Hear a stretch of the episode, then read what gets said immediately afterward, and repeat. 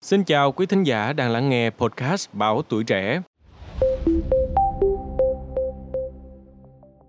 Khi thế giới phải trải qua nhiều cuộc khủng hoảng khác nhau như là thảm họa khí hậu, đại dịch Covid-19, chuỗi cung ứng và bất ổn ngân hàng, từ đó các quốc gia có ít tài nguyên đã dựa vào nguồn dự trữ ngoại hối để duy trì nền kinh tế của họ ổn định và tiếp tục phát triển.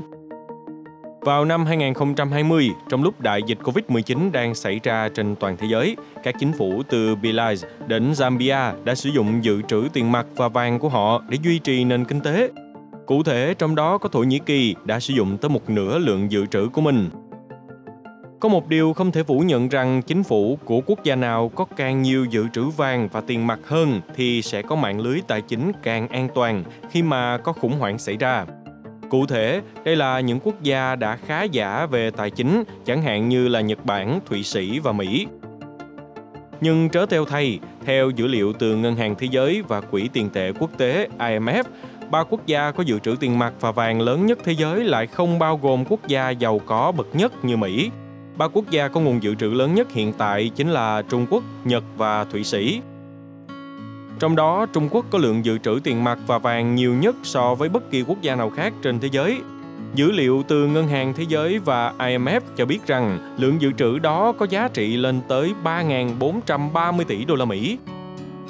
Ngược lại, các quốc gia có dự trữ vàng và tiền mặt nhỏ nhất thế giới hiện nay, bao gồm Burundi, Samoa và nhiều quốc đảo khác, trong đó, Dominica có lượng dự trữ ít nhất bởi tổng tất cả vàng và tiền mặt của quốc gia này chỉ trị giá 190,8 triệu đô la Mỹ mà thôi.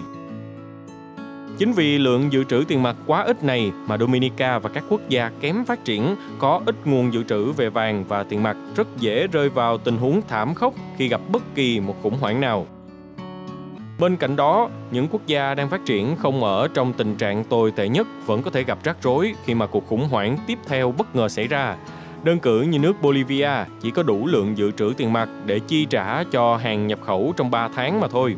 Chính vì điều này đã khiến ngân hàng trung ương của quốc gia này phải bán đô la Mỹ cho các cá nhân để tăng tỷ giá hối đoái.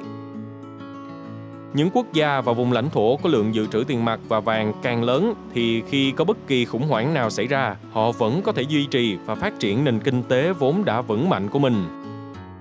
Những quốc gia đó có thể xếp hạng lần lượt như sau. Đứng đầu tiên là Trung Quốc với nguồn dự trữ lên đến 3.430 tỷ đô la Mỹ. Xếp thứ hai là Nhật Bản với 1.410 tỷ đô la Mỹ. Tiếp tới chính là Thụy Sĩ với 1.110 tỷ đô la Mỹ. Mỹ chỉ xếp hạng thứ tư với 720 tỷ đô la Mỹ, đứng thứ năm là Ấn Độ với lượng dự trữ tiền mặt đến 640 tỷ đô la Mỹ. Tiếp theo chính là Nga với 630 tỷ đô la Mỹ, đứng thứ bảy là Hồng Kông thuộc Trung Quốc với 500 tỷ đô la Mỹ, Saudi Arabia xếp thứ 8 với 470 tỷ đô la Mỹ, đứng thứ 9 là Hàn Quốc với nguồn dự trữ là 460 tỷ đô la Mỹ. Top 3 cuối cùng còn lại lần lượt là Singapore với 430 tỷ đô la Mỹ, Brazil với 360 tỷ đô la Mỹ và Đức với 300 tỷ đô la Mỹ. Mong là số podcast ngày hôm nay đã mang đến cho quý thính giả những thông tin bổ ích về những quốc gia có trữ lượng vàng và tiền mặt nhiều nhất hiện nay. Đừng quên theo dõi để tiếp tục đồng hành cùng podcast Bảo Tuổi Trẻ trong những tập phát sóng lần sau. Xin chào, tạm biệt và hẹn gặp lại.